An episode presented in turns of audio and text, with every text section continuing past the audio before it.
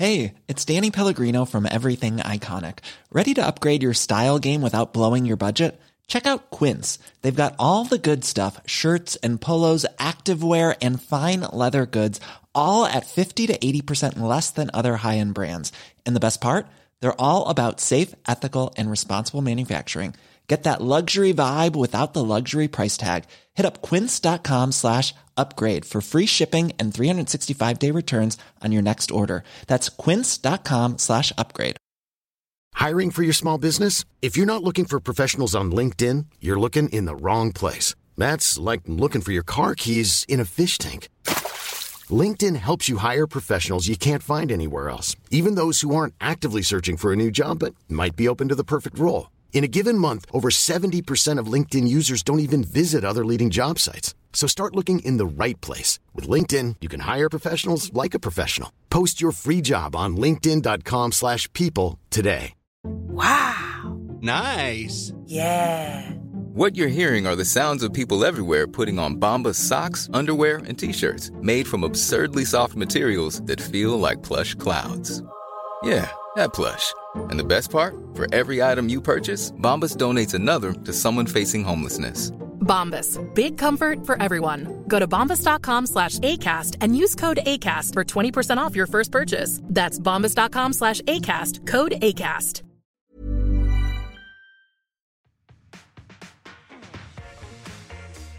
This episode is brought to you by Turatech. Here in Tunay na Rider, we advocate for quality. That's why we ride with Turatech. Because when you ride your bike, it's always an adventure.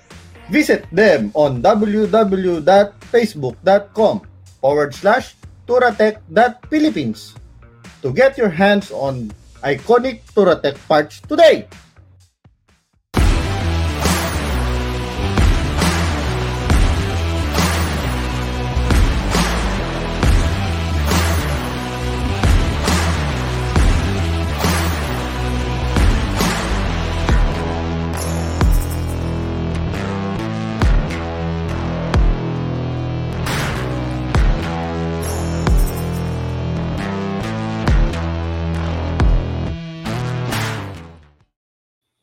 All right, we are live. All right.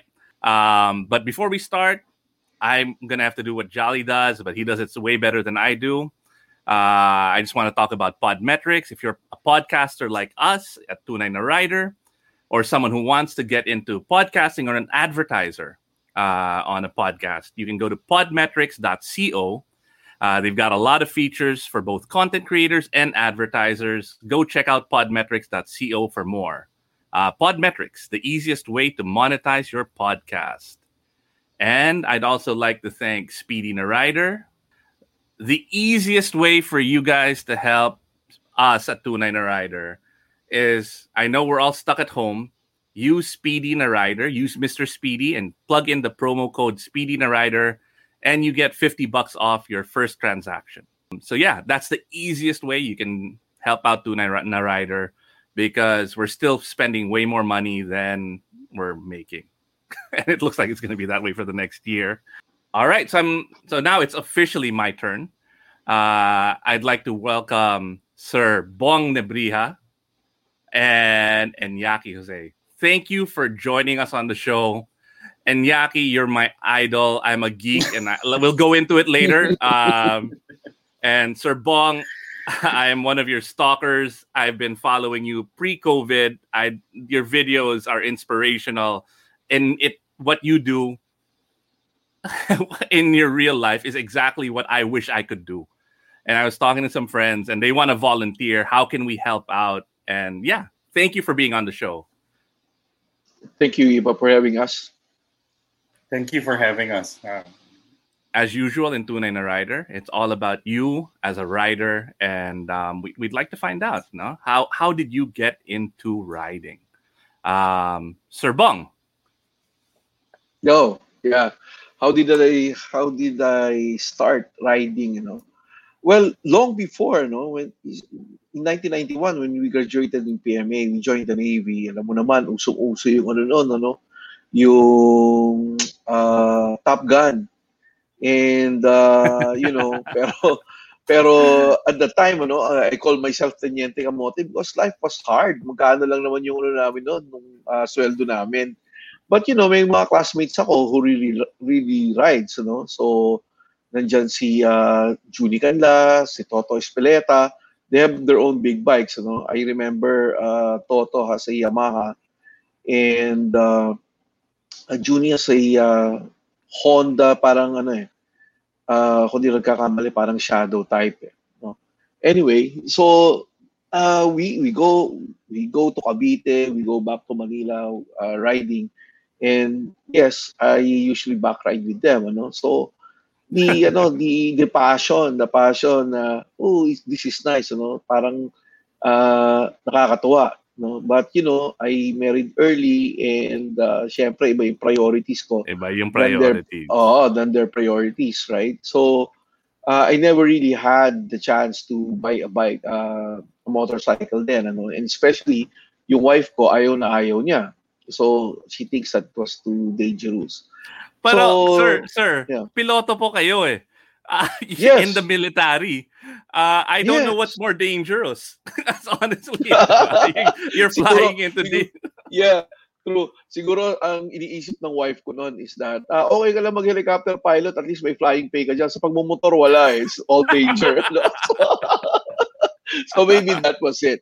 But anyway, uh, well, the, ano, it all changed when we went to the US. So, so nung nasa US na kami, uh, nakita ni Mrs. na maluwag ang daan, wala masyadong traffic. He sees a lot of people uh, really riding, ano, especially on weekends, makikita mo. And uh, well, he I, I did not get permission from her that I could really buy a bike. Ano. So, uh, what nag-insinuate ako na sabi ko, parang gusto ko magmotorsiklo, parang gusto subukan magmotorsiklo dito, something like that. Then, little did he know that I was already canvassing na, na motorsiklo. So one time I went to this motorcycle shop. So I like I like this. I, ano lang 'yon, uh, mababa lang CC 250 cc lang na Honda. So the guy was asking me, "Have you been riding before?" Oh, yes. So, but little did he know that uh, that will be the first time that I will be buying a motorcycle and the first time that I will be riding on my own. So nakakatuwa noon. So dumating na yung order ko, dumating na yung order ko motor. And sabi ko, can I, can I just uh, use your backyard there, yung parang pinaka-parking lot? Can I use the parking lot? Why? Uh, I just need to get the feel of the motorcycle. so, he saw me trying it out. Uh, uh, you know, alam, alam na may, with, with the experience I had with my friends, my classmates. So, uh, basically, I have a basic knowledge on how to operate it. And ang, ang, ang ano nun, so simula, di ikot-ikot sa parking lot okay, I think I'm ready to go. What do you mean? I, I got the feel of the motorcycle. I'm ready to go home. So, put on, uh, ano yan, na, naka-helmet na ako. Sabi ko, okay, I'll, I'll go home. Nabayaran ko na eh, and all that. So, uwi ako ng bahay. Then, mamaya, bumubusina na ako sa, sa bahay. Then, my wife saw me that I was already riding a motorcycle and she cannot do anything about it. No, she cannot do anything about it anymore. So, but the thing is, in the US, ang hirap kumuha ng lisensya. So, uh, when I tried, I went to DNB and I applied for a motorcycle motorcycle license. So I passed the ano, yung theoretical exam, ano. Okay lang 'yon, kaya-kaya natin 'yon. However, yung mag ano na ako, yung mag uh, the driving test na ako, I saw the lollipop. Yung lollipop, parang na-intimidate na ako doon sa lollipop eh. So there's a ano lollipop. Yung lollipop? it's it's shaped like a lollipop, right? So pupunta ka, ah. meron ka ano, may may uh, demarcation line ka na kailangan nandoon ka lang, slow ride, uh, you turn around, then go back to the end, ano? Then may slalom siya. So bibigyan ka ng instra- anong instruction. So I was just watching. I was at the Department of Motor Vehicles and I was just watching people applying for motorcycle license and I said, meron nga doon yung mga naka-big bike and you know that these people are really experienced riders and yet they fail. They fail. And and there was this guy, an Indian guy, who has a 50cc because they do not require to be bring big bikes eh. Walang ano eh, oh, eh, walang torque, oh. limit. Basta motorsiklo. Pero actually, mas madali kung maliit yung motor. Correct. Sa mga tight, ano, oo. Tight, yung sa, lalo na sa pag-turn, ano. Mas madali siya. So ngayon, uh, meron tong Indian guy na nakatambay rin lang doon. And he has a scooter 50cc. Nandun lang. When when when when the big bikers fail, hey buddy, you want to try my 50cc? I think you will pass with this one. So, so nakakatuwa. And he's earning a lot, ha? Ganun lang ginagawa niya. But Ah, so pinapaupa niya. pinapaupa niya. So para, Galing. kasi you're, you're given three tries eh, to pass it. So marami doon, yung naka-Harley, yung naka-big bike, may street bike. Ang ginagawa nila, at on their third try, they rent it out. Tapos yun ang gagamitin nila. So, much easier to control. And yung Oh, yun ang yun entrepreneur. Oo, sa sa slalom. So, sabi ko, I think uh, this is not the right way for me. So there you have two options, to take the driving test or to take the motorcycle uh, motorcycle safety course, no? By uh, MSF uh, conducted by the California Highway Patrol Group. So, sabi ko, I think I'll get this. So, nag-enroll ako. And then, theoretical and the practical, uh, training ka talaga, training ka. So that's why I like Super 4 eh, because that was my training bike then, no? Yung Honda Super 4. So yun ang gamit ko. And then, Alam, may final Super exam 4 is an iconic bike. Sobrang Yes, iconic yes. yan sa Pinas. Actually, I traded my Ducati to a Super 4 eh, 7BA. so, Ducati yung binigay sa akin nun, but uh, I opted to use the Super 4. eh. So, then yun, may practical exam kayo, may final exam kayo, and uh, pag natapos mo na yung course, the whole course, ano, uh, magre-report ka dun sa instructor, pass or fail lang yun eh, pass or fail lang. Walang grade. So when you pass, you will be given a slip and the slip you will be turning over to DMB and they will give you a class 1 uh, na ano na lisensya for for So class 1 motorcycles. parang entry level. Hindi ka pwede Wala, no, no, motorcycle ano mo na 'yun? Ano na yan? no? license mo na Okay. Okay. Yes. So tayo 'di ba may code 1, may code 2, right? Mhm. Mhm. For them it's class eh. So class 1 is for Ah. motorcycle. I think class 3 yung pang uh, uh, vehicles eh. So ngayon, uh, pag meron ka na nun, you can drive anywhere. Kung wala ka kasing ano, kung wala kang lisensya, then uh, may certain CC na you could ride pero within the community lang. Parang lumalabas siya na leisure bike lang. Okay. so hindi mo okay, siya okay. pwedeng ilabas. But I was using mine uh, to go to work. To go to work uh, kasi ang mahal ng parking sa US eh. Saan to, mga- Sir Bong? West Coast, East California. Coast? California. West, west, okay. Yes, yes. So you can So- ride all year round. Yes, yes. Sulit na sulit Ah, yung na, na, pag winter, pag winter, Hmm. Kahit sabi mong hindi nag snow doon, napakalamig, ano? Uh, I, I, remember why, riding in Feb in California. Yes. And hindi, hindi, akala ko mainit. Pero grabe ang lamig doon, Feb. So, that's why yung ano, yung motorcycle jacket mo, it May has a, layers. ano, may layers, di ba? So you Oo, can use it oo. dagdagan mo ng layer pag uh, winter, then you remove it during summer. So, and then yung meron sila yung mga uh, Hand motorcycle warmers. gloves. May gloves sila na pwede mong isaksak, ano? Na palagyan mo ng outlet, so it warms your hands during Yung long mga big rides bike, na. Yung mga big bike Yung mga big dito, bike. Mm. ah yung imported, like the BMW, may heated grips yon. Ang sarap nun kung mahaba yung biyahe at umuulan. Correct. Doon ko lang ginagamit yon. Pero, if, Ah, so the grip itself is heated. oo, oo. O oo. dun kasi yung may mga well siguro yan yung bagong innovation ano dahil yung mga inabutan ko noon it's the gloves that you use para talagang ano yung yung kasi mandatory gloves sa kanila eh mandatory Ah, so gloves ru- sa kanila oh mandatory gloves Okay, okay. kaya yan, yan din yung inaano ko dun sa mga ano sa mga na the importance of gloves kaya makikita mo di ba may knuckle protection sila kasi nung during the time na yung sa motorcycle safety course, they demonstrate us, that to us. Tignan nyo, pag tamaan ng bato tong knuckles nyo, the tendency is to let go of the handlebar. So that's why And yung all- mga gloves doon, uh, knuckle protected, hard hard knuckles talaga. And there's a lot of highway riding eh. And ang bilis nila Oo. tumakbo sa highway. So, Correct. ang laking bagay ng, ng Malaking knuckle bagay. protection. Oo. Correct. Correct. To, tama yun, ano? Tama yun kasi uh, may freeway ka eh. 70 miles per hour ang ano nun, speed limit nun. So, that's more than 100 na already dito. Ako So, nasistress ma- ako ma- doon. Sobrang, kasi ang daming lane eh. Ang lawa. Dami! So, Oo, totoo. you know, kung sa Pinoy riding, you've got maybe you've got less lanes, but you're focused on everything because you're ready Mm. for yung mga kamote, yung mga biglang hi- kakat sa'yo. So, Mm. yung attention mo 100% sa lahat ng lane sa harap mo. Minsan True. may aso nga, 'di ba? Sa Yeah. US, when I was riding there, ang in California, ang daming lane Dami. and you're trying to process everything kasi Pinoy rider ka eh. 'Di ba? Mm. Iniisip mo lahat. So sobrang stressed ako mag-drive sa highway, mag magmotor sa highway.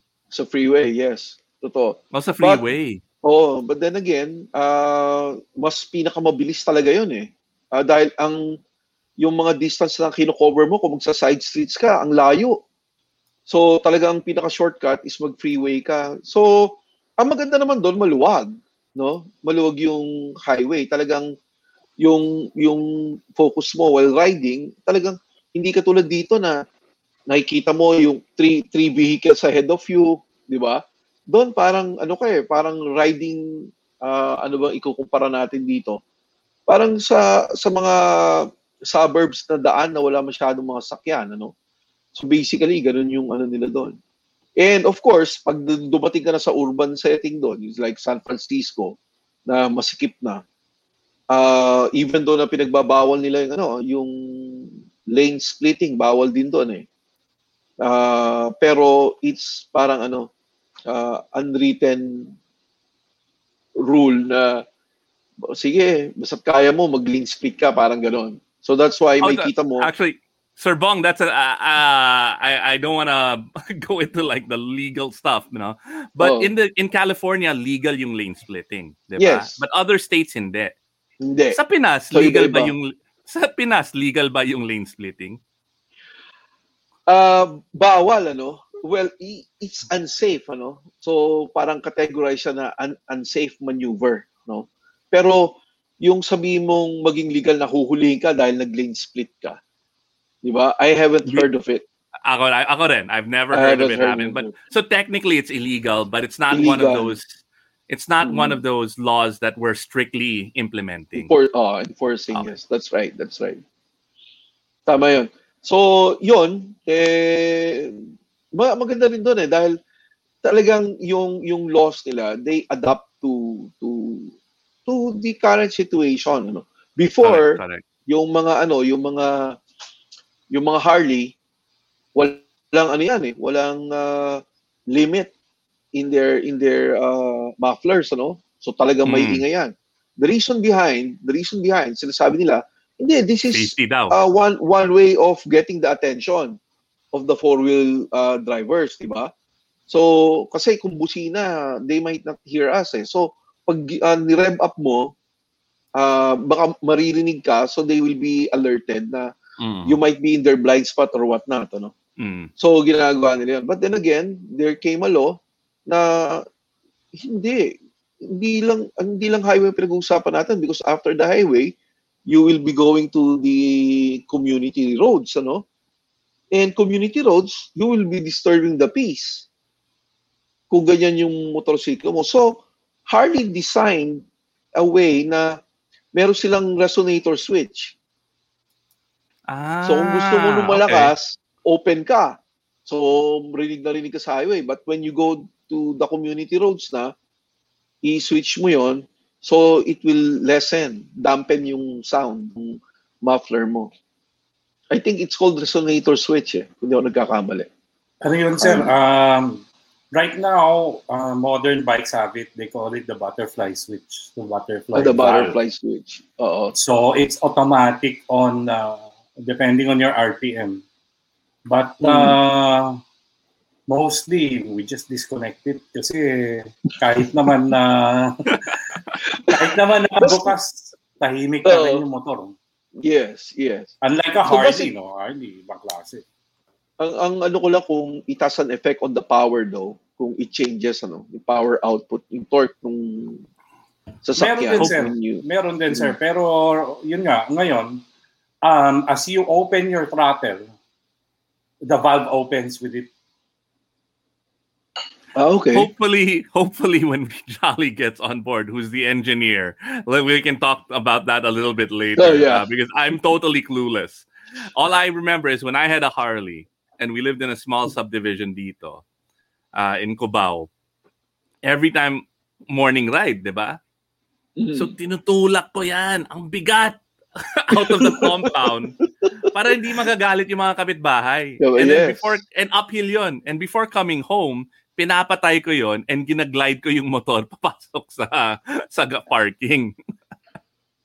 Alam mo, iba, ano, um, my first job when I went to the US back in 2001 was uh, a bike builder for Carefree What? Custom. Yeah, I for didn't know Carefree that. Custom Cycles. Wow. Okay, so it's it's not that it's not uh, it's not technical. It's just like putting it's like you're you're nagbubuo ka ng model. The bike comes in a box with instructions. The engine is already um, buo na. So you're practically you have a manual and then uh, you just follow it and then you just put together everything. So that was my first job there. So Ano to? Ba- ano lang? Backyard backyard business ba to? Inyaki? Or Um, may shop ano talaga? sila, uh, one of the leading custom choppers. You can uh, Google it. I don't know Oh, if there's still ano. It's called Carefree Custom Choppers. This was in Arizona. Mhm. Galing, galing. So, oh, Enyaki, ikaw naman, how did you get into riding? Well, um, when back in the 70s, my dad bought this 50cc mini trail. I think it was intentionally bought for my sister. Huh? Hindi para Yeah. sa'yo? it was bought, no. it was bought for my sister. Uh, yun ang kwento ng favorite? brothers ko. Sister And yung favorite. um, yeah. Kasi in that time, nauso yun eh. Sila nila JRC, sila Ramon Rodriguez, they bought 50cc motorcycles. And they would use it all around, no? My dad also. So after that, um, it was given to my sister. And my sister was riding it all over um, inside our compound in my lolo's house. Eh, to make a long story short, four brothers kami. Siyempre, binuli na yung sister na. Younger or older? older, older sister. Older. Okay, okay. So what we would do in our compound, in my lolo's house, um, mahaba yun eh. Pwede ka mag, pag fourth gear ng kotse. So we Mm. take turns. We take turns. Uh, two rounds each, stop, then hanggang mag-overheat yung bike at mamatay. So one bike lang. and then my older brother, si Gurmit, um, he started jumping the mini trail. Wow. And that's what it's for talaga eh. Masaya Yeah. yung mini trail eh. Masarap Yeah. paglaruan So, yan. hindi ba walang suspension yun sa likod? Rigid eh. Oh. Kaso medyo he overdid it. Nung medyo pangit na yung motor, dahil semplang, ayaw ng sakyan ng sister ko. So, yung brothers, tuwan-tuwa naman. So, ganun lang, um, 50cc. And then, uh, sa San Juan kami noon, I would uh, tatakas ko, dadaling ko sa kotse, ay sa kalsada. Pag may pulis, iakad ko sa bangketa, sir. Pag walang pulis, bababa ko sa Ortigas Avenue. Yung older brother ko, palagi na lang nahuhuli ng pulis. So yung pulis, isasaka yung motor. Um, my lolo that time uh, was uh, Justice Pastor Endencia. Uh, so they would go to our house, oh, lolo, Justice, ito na naman yung ana, ah, apo nyo. Nahuli na naman namin sa Ortigas. Pasaway. So, ang tatanungin, sino yan? Sinong apo yan? Sinong lalaki yan? Kasi, so my dad would just laugh at us, no? But uh, my lolo, ayaw niya talaga. Pero hindi kami ma- mapigilan eh. Tsaka that time, safe na safe mag-ride, di ba? Yeah, yeah, yeah. Safe na safe. Uh, and then, uh, my brother bought a 125. It was uh, a dirt bike that time. So he was into motocross, um, tipong underground motocross. That's Gurmit. Um, hindi naman siya nagmo-motocross talaga, pero mahilig siyang mag-ride sa MP lap. So hanggang, kaya mo to, kaya mo to, subukan mo. So ang gagawin niya, mali pa ako noon. Um, siguro mga grade 3 ako. Siya ang tutukod, ako magpapaandar. so gano'n na nangyari doon. Until, uh, until hindi ko pa abot, tutukod siya, nakaangkas siya, bigla na lang siyang tatalon. So I end up, you know, riding the dirt bike alone. Ano to, 80s na to? Mga, mga siguro mga 81, ganyan, 80. Uy, Jolly! Iba! Alam nyo ba yung Turatec? Oo, alam ko yun. Sino ba namang tunay na rider ang hindi alam ang Turatec? I wouldn't have been able to confidently complete the Ride for Light on my GS without my Touratech gear. That was 20 days, 6,600 kilometers around the PH. Tapos, made in Germany pa yan. And we are lucky to have Touratech Philippines as partners on Tunay na Rider. You can check them out at Unit 5 Pelbel 2 Building, Shaw Boulevard, Pasig, or go to the Touratech Philippines Facebook page. Touratech, new ideas for motorcycles.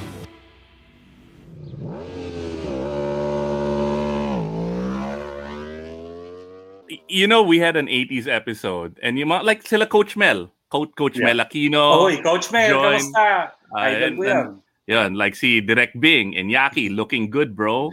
Kita mo dito sa Neighbor bottom left. yan. Alam niya yung Ah! sinasabi ko. Neighbor ko Okay. yan sa San Juan.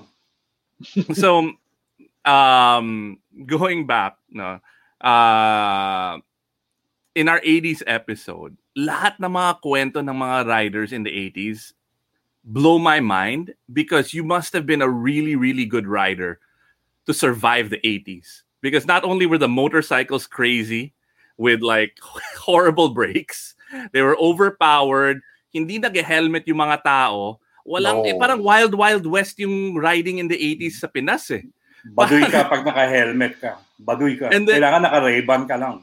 Yun nga eh. And then, Baduy and the ka. fact that you guys survived riding in the 80s and are still riding now means you're a really good rider.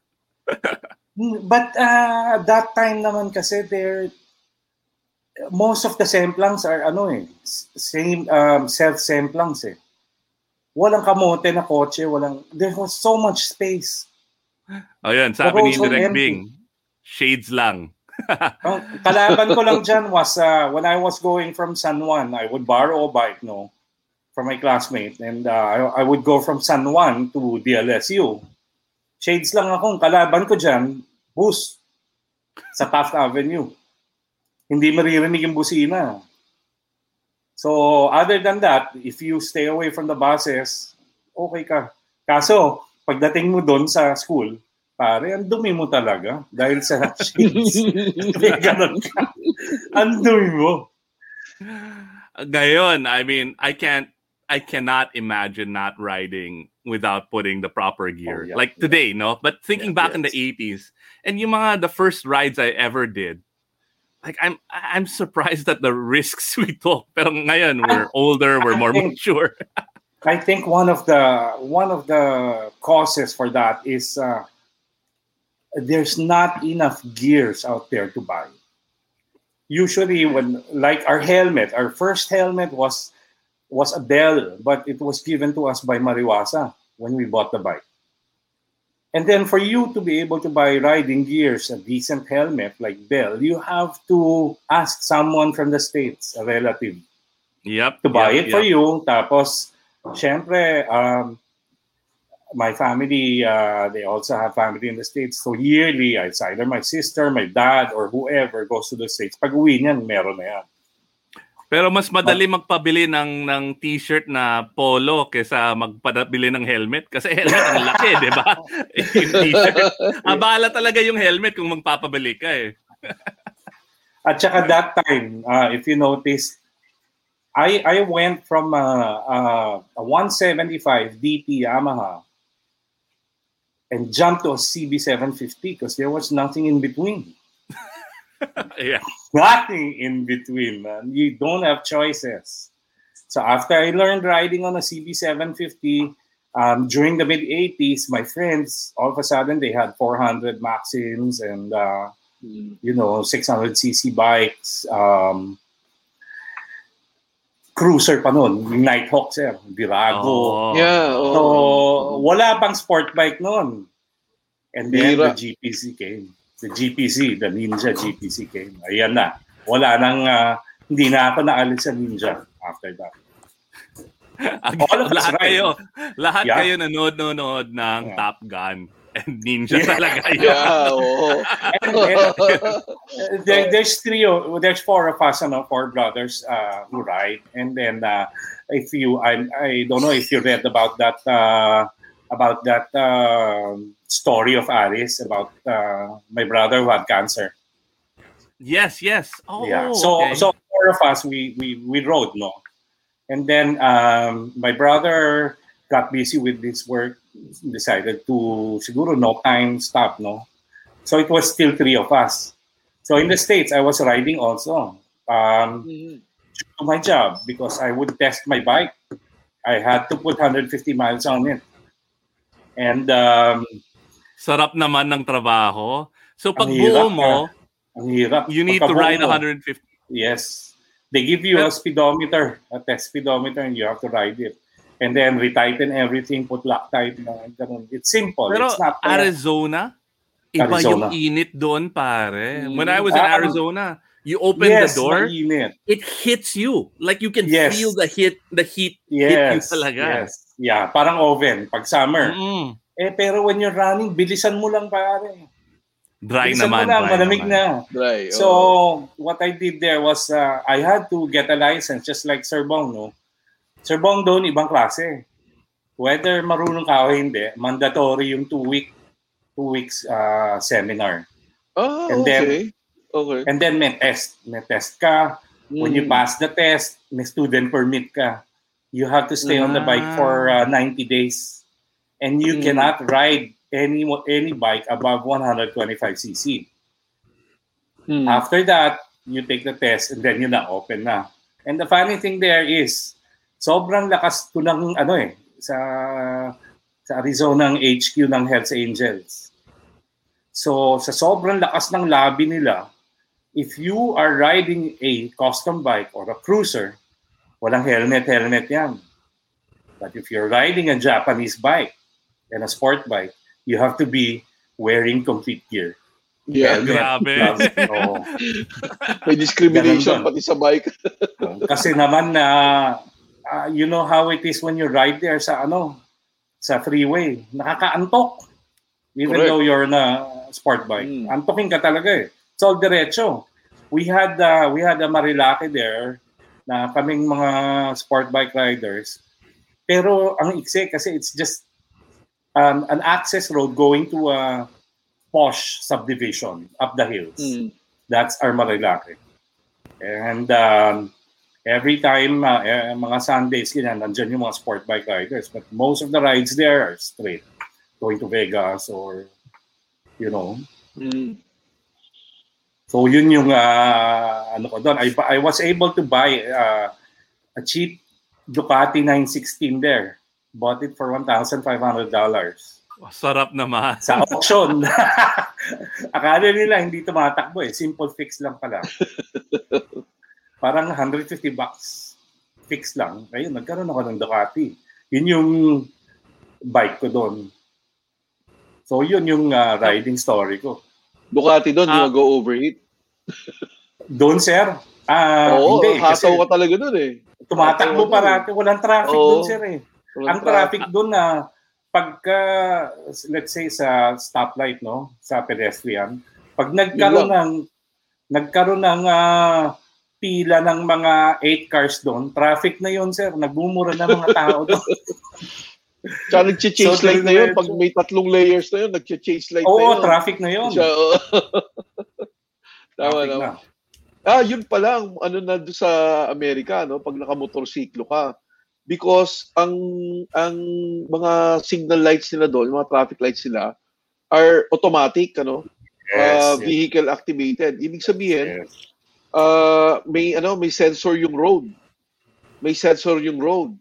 Kaya kung bike ka, kung motorsiklo, hindi nag-change yung light kung ikaw nasa unahan. Kasi it's too light. It's hindi too na light. detect. Hindi niya Yes. dinidetect, ano? So, kaya ang Hindi na ginagawa, detect. Hindi na Kaya detect pala yung yung sensor ano, sa yung- ilalim. Meron ano Ayun, sa mga na si Jolly. accessories. Meron sa mga accessories yes. sa US. May Yung magnet, para may mabasa. magnet silang may magnet silang nilalagay sa ilalim. Oh, Ah, magnet No, it's like also. a magnet. So, para na-attract niya yung sensor. Others, yung walang ganon, ang ginagawa, well, ako, katulad ng ginagawa ko, pagdating ko sa stoplight, kung ako mauuna, I will move Got to the side, sa center, sa linya mismo, para to get the vehicle uh, on my side. Para si- yung sa kanya, yung sasakyan niya madidetect. Pero kung ako lang, magagalit sa iyo minsan, lalo na kung ano, yung uh, two lanes, tapos pareho kayong bike na nasa unahan, hindi mag-change. Mm, Kaya binubos na kami tumobe. Oo. So, buti dito, walang ganon. Okay, so Yun. uh Sir Sir Bong, what got you into riding in the PH? Where did you when from the states were you like, all right, I got to get a motorcycle? Yes, Ah. yes. And then you when you came back to the Philippines, did you have that same ano parang mindset? Kasi ako my pri- my primary mode of transport talaga is a motorcycle. Like parang hindi ko kailangan ng kotse. As in like wala akong kotse ngayon kasi hindi ko ginamit for over a year. Motor talaga. Hmm. What got Ah, you back into riding here? Actually, when I came back, hindi ko rin kailangan ng kotse kasi uh, I was not going out that that time ano dahil uh, unang-una I didn't have a permanent job then. Ang kung may trabaho man ako it's always outside Metro Manila no for consultation and all that. So dito bihira akong lumalabas. So then ano uh, to be honest with you bibili ako ng bike for my weekend ride lang eh. Be- because I have this parang weekend ritual ano. So, I go out for coffee on the weekend. Tapos, uh, I go to the mall. On Sundays, I go to church. So, these basic errands that I do, sabi ko, magmumotor na lang ako. Di ba? Kasi parusa Isa- kung ginamit mo kotse sa ganun. 'Di ba? I mean like Correct. just going to the mall looking for parking, going to right. church, nakapila. I mean, and if That's it's right. just you uh who's here in the country, Tama. uh, motorcycle is the really the more practical choice. Oh. So, sabi, then, then I was looking, sabi, uh, sabi ni Mrs., do not, uh, do not buy a, parang, yung super bike, ano, yung mga high, high CC na, na, na bike. Mga big Kasi, bike. Yung mga bike, uh, mga bike wala ni siyang- Yaki. oh, wala siyang tiwala na you could control your ano your your ano yung yung adrenaline mo na kulang pa yan sige pa di ba so at least if you are limited to the uh, torque or the cc of the motorcycle that's how, that's the fastest you could go so sabi ko sige bibili ako nung ano then I got into motard XR200 Honda Yun. Yun. Yun ang masaya sa traffic. yun ang masarap talaga. I mean, high, naka ano ka, high elevation ka. Tapos Yep. it's just nice to ride, ano. And na- hindi ko na inano, hindi naka-motard na talaga siya. So when I bought it, naka-motard na lang siya. So talagang pang street na siya. Uh, it was nice. It was nice ride. Then again, ang nagiging problema ko when when I go out, ano, pag pumunta na naman ako dun sa, for example, in Butuan, I will stay there for a month. Pagdating ko dito, ang hirap mo na i-start yung motor. No? So, Mhm. pag punta ka na naman sa shop, uh, pa-charge mo yung battery, then change oil and all that, then ride ka na naman. No? So, yun ang uh, bike ko dito. No? Then, uh, lately lang, I gave that uh, gave up that bike. I was really thinking of buying ano, uh, bigger one. Yung Honda, meron na yata silang Honda 650. May Honda 500, yung uh, parang Super 4 din siya eh. CB. Yung Pero CB, di ba, CB, Jolly? CB, Mhm. I think. Oh, so anyway, Mhm. ay my my friend was telling me na oh may labas na diyan yung Super 4 na bago no. Actually ina-arbor ko lang sa classmate ko na Super 4 niya ayaw niyang ibigay eh. Anyway, so I was really trying to buy that bike and then came came the Vespa. Sabi ko okay tong Vespa. Yun. Nako, yun. Ilang Sabi cc? ko, 150, 150 the uh, Racing 60s. I got it from my friend sa Mototechnic. So ang hirap ng pila, grabe. Oo, hirap kumuha sold ng out, Vespa. sold out. Oo. Ubusan ng Vespa. I mean, even e- even in his shop, ano, hindi talaga tumatagal yung mga units niya. So, Lalo na I- ngayon, during the lockdown. Sa pandemic, ang hirap makahanap ng Vespa. grabe. So, ako, I ordered mine October. Mhm. Akala ko na nga hindi matutuloy eh. Then suddenly, diniliver sa akin. Akala ko hindi na tayo tuloy eh. Ko, sobrang tagal eh, no? Sobrang tagal. So, but anyway, I, uh, I, I have my, ano, Racing 60s. That's the one that I use now in going to work, no? Right ako, punta doon. Kasi mas convenient siya. Kasi sa work, if I want to go to Starbucks, na magkape ako in between, ano? Or have lunch, yun na yung ano ko, hindi ka nahihirapan ng parking, wala kang traffic, no? So, very convenient yung, for me ah, yung scooter. Lalong-lalo na na commute, commute ride siya.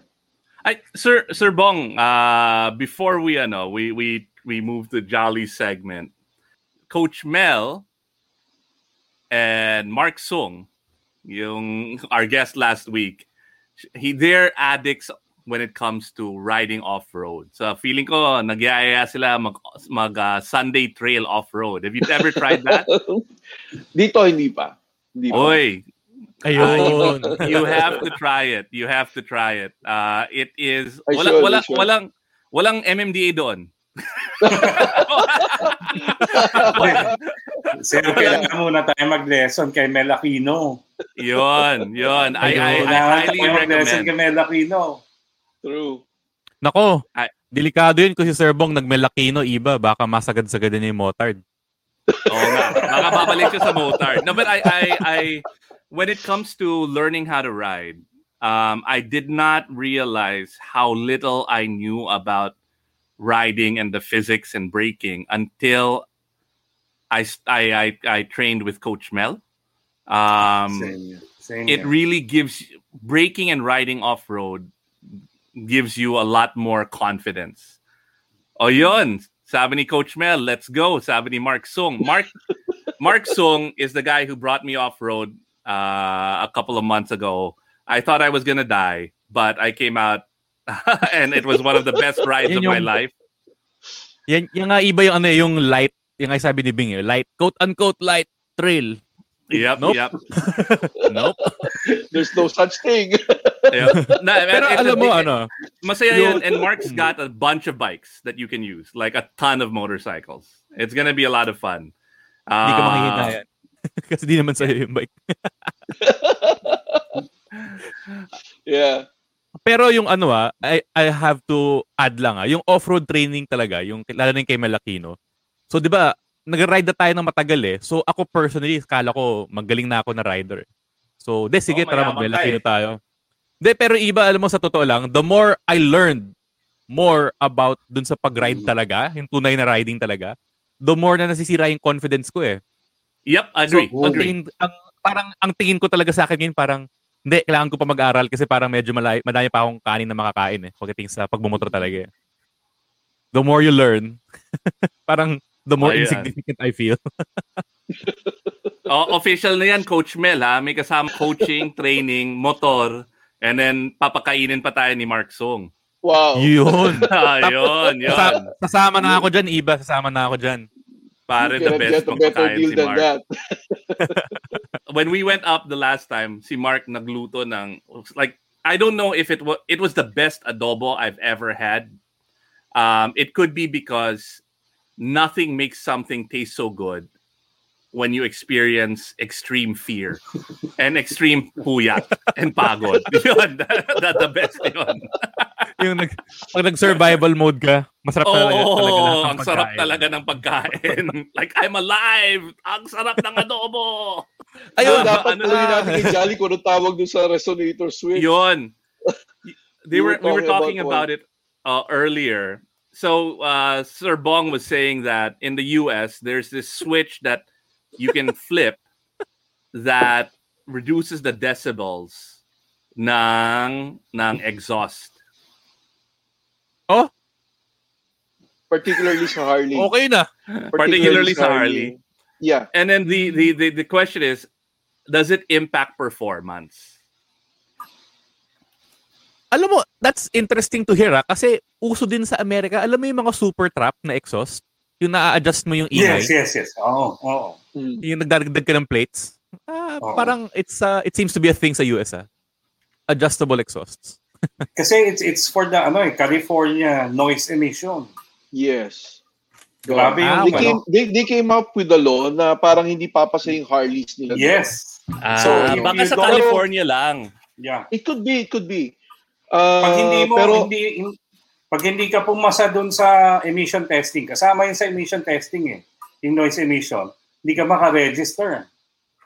Until, sir, alam ko, naging federal law na eh. Lahat ng bike merong, ah, pati Japanese bikes, Mm. merong butterfly valve sa exhaust. Ah.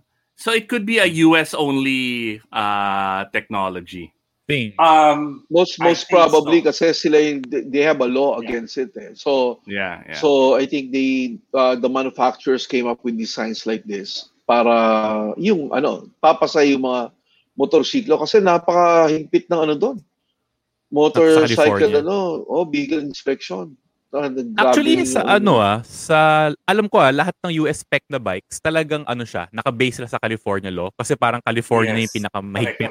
So basta pumasa na sa California, okay na sa buong US yan. Tapos parang kung nagkabit kayo ng aftermarket exhaust, bahala na kayo. Parang Parang, ano, ano, na, burden na nung ano, owner. Parang ganun din yung lisensya. Ah. If you are California license, punta ka sa ibang Mm. states. Hindi nila Coach accept. Mel, ano, Ganun. 86 decibels ang allowed sa California. Yun ang tanong. 86. 86. Ako, I, I. I really, I really do not remember anymore. okay, so Jolly, Jolly, yung Yes, yung sir. ah yung ZX10R ko, ano yun eh, um, galing sa Japan. And then uh, it was the MotoGP bike that time of Kawasaki that time. Uh, during ZX10, yung the top of the line. eh. ZX10R. Yes, uh, during 2007, Kawasaki was still uh, with MotoGP. Ah, yun yung bike na nanalo ng six races yata, six tracks, and then they pulled out. So basically, it was imported from Japan. Mhm. Now, um, pagdating ko dito, ah, nagkaroon ng check engine yung... So, basically, binili ko yun sa brother ko. Nagkaroon ng check engine yung bike ko. Sabi ni Mr. Nishizawa na president ng Kawasaki that time, you bring it to the plant, we'll fix it. So, tinanong ko, bakit anong problema? Um, may check engine ka, find out natin kung anong problema. Doon kunento niya sa akin yung history ng bike, kung bakit siya pula, kung bakit siya all titanium. Nalaman ko, ah, meron din siyang butterfly valve. No. But this, Ah, pero yes, ano ah, lahat na ng bikes ngayon meron na eh. oh, but this, Karamihan. but this one, uh, Jolly, the electronics was connected to a servo server. Mhm. Stuck siya, ah. wala yung servo. Na- Sir, sir, sir, as in may may merong, internet siya? merong parang bypass. Mhm. kung saan yung sabi, yung, yung original na bike, na ZX-10R na hindi moto MotoGP bike, meron yan servo na when you open the throttle, it would open the butterfly valve in the exhaust, di ba? Mhm, mhm. But ito, since it's a Japan model, although the valve is in the exhaust, yung electronics niya, wala, binypass. So I think Ah. platform na talaga yan eh. Mhm. Standard Talagang na. um, pang dun siya sa Japan talaga. So tinanggal but the valve, the valve is there. Nasa exhaust mismo. Mm. Pero ano siya eh, parang sa tingin ko ano yun eh, karamihan na rin kasi ng mga bikes na yun eh. Lalo na yung mga nag-Euro 6. Yes. Standard na yes. naglalagay Oo, nung ano eh, Yeah. valve eh. May ano Kailangan ba na yan? eh. May, may factor yun sa power. Kung baka hindi mag-open o ano. Ang pagkakaintindi ko, kasi di ba syempre by manufacturers, kanya-kanyang style sila eh. Ang alam ko dun sa mga boxer na BMWs, yung valve is there to control backfiring. Kasi sobrang lean na, so, sobrang lean na tumakbo ng bike for para nga pumasok sa emission. So nangyayari, pag sinasara mo yung throttle, sumasara din yung throt, eh, ano, yung exhaust valve Oo, para hindi oo. mag-back, para hindi mag-backfire. Hmm. And that was our Tunay na Rider of the Week, Bong and Anyaki episode. Uh, Bong Nebrija and Anyaki Jose, real moto heroes sharing how they got into riding. Next up is Jolly talking to them about their dream bikes and what they're riding. Abangan. Hey, it's Danny Pellegrino from Everything Iconic. Ready to upgrade your style game without blowing your budget? Check out Quince. They've got all the good stuff shirts and polos, activewear, and fine leather goods, all at 50 to 80% less than other high end brands. And the best part? They're all about safe, ethical, and responsible manufacturing. Get that luxury vibe without the luxury price tag. Hit up quince.com slash upgrade for free shipping and 365 day returns on your next order. That's quince.com slash upgrade.